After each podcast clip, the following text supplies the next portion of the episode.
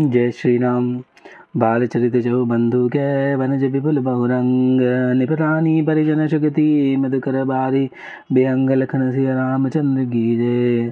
चारों भाई जो के जो बाल चरित हैं, वही इसमें खिले हुए रंग बिरंगे बहुत से कमल है। महाराज श्री दशरथ जी तथा उनकी रानी और कुटुंबियों के सत्कर्म पुण्य ही ब्रह्म और जल पक्षी हैं। සීයයි ස්වයම්බර කතා සුහායි සරිත සුහාාවනි සෝජපිචායි නදීනාව පටුපන්නනේකාගේ වටකුසල උතරසවිවේකා श्री सीता जी के स्वयंवर की जो सुंदर कथा है, वह इस नदी में सुहावनी छवि छा रही है। अनेकों सुंदर, विचारपूर्ण प्रश्न ही इस नदी की नावें हैं और उनके विवेक युग उत्तर ही चतुर केवट है। सुनी अनुकथन परस्पर होई के समाज सोह सरी सोई। घोर धार भृगनाथ ऋषानी घाट सुबुद्धि राम रम बरवानी।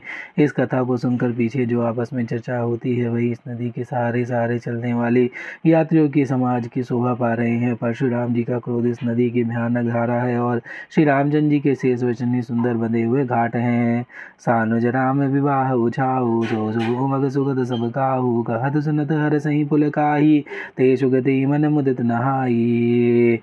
भाइयों से श्री रामचंद्र जी के विवाह का उत्साही इस कथा की नदी के कल्याणकारी बाढ़ है, जो सभी को सुख देने वाली है। इसके कहने सुनने में जो हर्ष और पुलकित होते हैं, वे ही पुण्यात्मा पुरुष हैं, जो प्रसन्न मन से इस नदी में नहाते हैं। राम, तिलक हित मंगल साजा पर जोग जन जुड़े समाजा।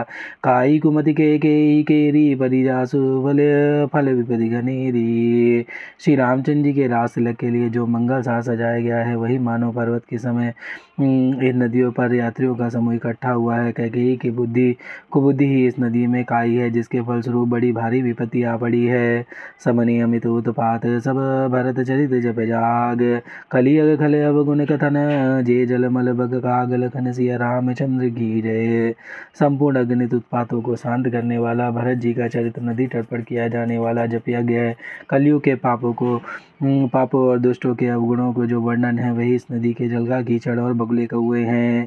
कीरत सरित चुहमृत रूरी समय सुहावन पावन भूरी, हिमे, हिम शैल सुता शिव ब्याहु, सरिस शिशिर सुखद प्रभु जन्म उछाहू यह कीर्ति रूपी नदी छो ऋतुओं में सुंदर है। सभी समय परम सुहावनी और अत्यंत पवित्र है। इसमें शिव पार्वती का विवाह हेमंत ऋतु है। श्री रामचंद्र जी के जन्म का अवसर सुखदायी शिशिर ऋतु है। म्बरनव रामविवाहसमाजु सोमदु मङ्गलमय ऋतुराजु ग्रीष्म ऋतुसह रामयीमनगमनो पन्थकथाकर्या तपं पवनो। श्री रामचंद्र जी के विवाह, समाज का वर्णन ही आनंद मंगल में।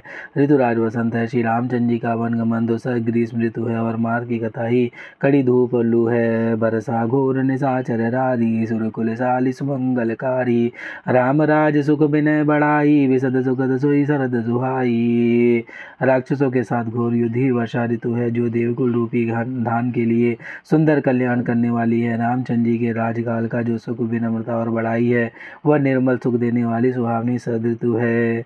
सती शिरोमणि सिय गुण गाथा, सोई गुण अमल अनुपम पाथा। भरत सुभाव सुशीतलताई सादर एक रस बरन जाई। सती शिरोमणि श्री सीता जी के गुणों की जो कथा है, वही इस जल का निर्मल और अनुपम गुण है। श्री भरत जी का स्वभाव ही इस नदी का सुंदर शीतलता है, जो सरद सदा एक सी रहती है और जिसका वर्णन नहीं किया जा सकता।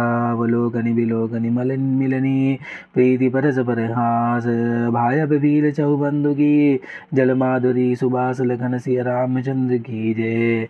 चारों भाइयों का परस्पर देखना, बोलना, मिलना, एक दूसरे से प्रेम करना, हंसना और सुंदर भाईपना, ही जल की मधुरता और सुगंध है।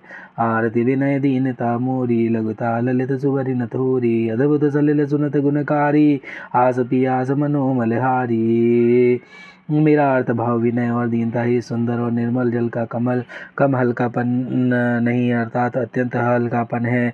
यह जल बड़ा ही अनोखा है, जो सुनने से ही गुण करता है और आशा रूपी प्यास को और मन के मैल को दूर करता है। राम, सुपेम ही पोषत पानी, हरत सकल कल कल सुगलानी भवशम सो सकतो सकतो सा, समन दुरित दुख दारिद दोसा।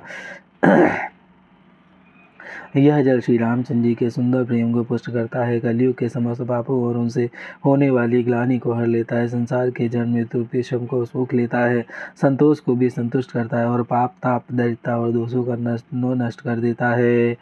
काम को मद मोहन सावन विमल विवेक विराग बढ़ावन सादर मज्जन पान किए थे। मिटही पाप, परिताप ही थे। यह जल काम क्रोध, मद और मोह का नाश करने वाला और निर्मल ज्ञान और वैराग को बढ़ाने वाला है। इसमें आदर पूर्वक स्नान करने से, इसे पीने से हृदय में रहने वाले सब पाप मिट जाते हैं। जिन्हें बारिन मानस धोई ते कायर कलिकाल भिगोई तिशनिल रवि कर भो बारी, फिर मृग जीव दुखारी। जिन्होंने इस राम सुयस रूपी जल से अपने हृदय को नहीं धोया, वे कायर कलिकाल के द्वारा ठगे गए जैसे प्यासा हिरण सूर्य की किरणों के रेत पर पड़ने से उत्पन्न हुए जल के भ्रम को वास्तविक जल समझकर पानी, पीने की दौड़ता है और जल ना पाकर दुखी होता है। वैसे ही वे कलयुग से ठगे हुए जीव भी विषयों के पीछे भटक कर दुखी होंगे। मति अनुहार ही सुबरी गुण गन गनि मन अनवाई सुमरी भवानी शंकर ही कह कवि कथा सुहाई लखन सिया रामचंद्र की जय। अपनी बुद्धि के अनुसार इस सुंदर जल के गुणों को विचार कर उसमें अपने मन को स्नान कराकर और श्री भवानी शंकर जी को स्मरण करके कवि तुलसीदास सुंदर कथा कहता है, अब रघुपति पद पंकर प्रसाद। कहूँ जुगल मुनि वर्य कर मिलन सुबह संवाद। लखन सिया रामचंद्र की जय। मैं अब श्री रघुनाथ जी के चरण कमलों को हृदय में धारण कर उनका प्रसाद पाकर दोनों श्रेष्ठ मुनियों के मिलने का सुंदर संवाद कहता हूँ। भरद्वाज मुनि बस ही प्रयागाति नहीं राम रामपदयति अनुरागा परमारथ पद परम सुजाना भरद्वाज मुनि प्रयागराज में बसते हैं उनका श्री रामचंद्र जी के चरणों में अत्यंत प्रेम है।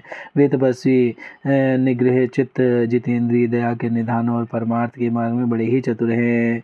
माघ मकरत रवि जब होई तीरथ पत आव सब कोई।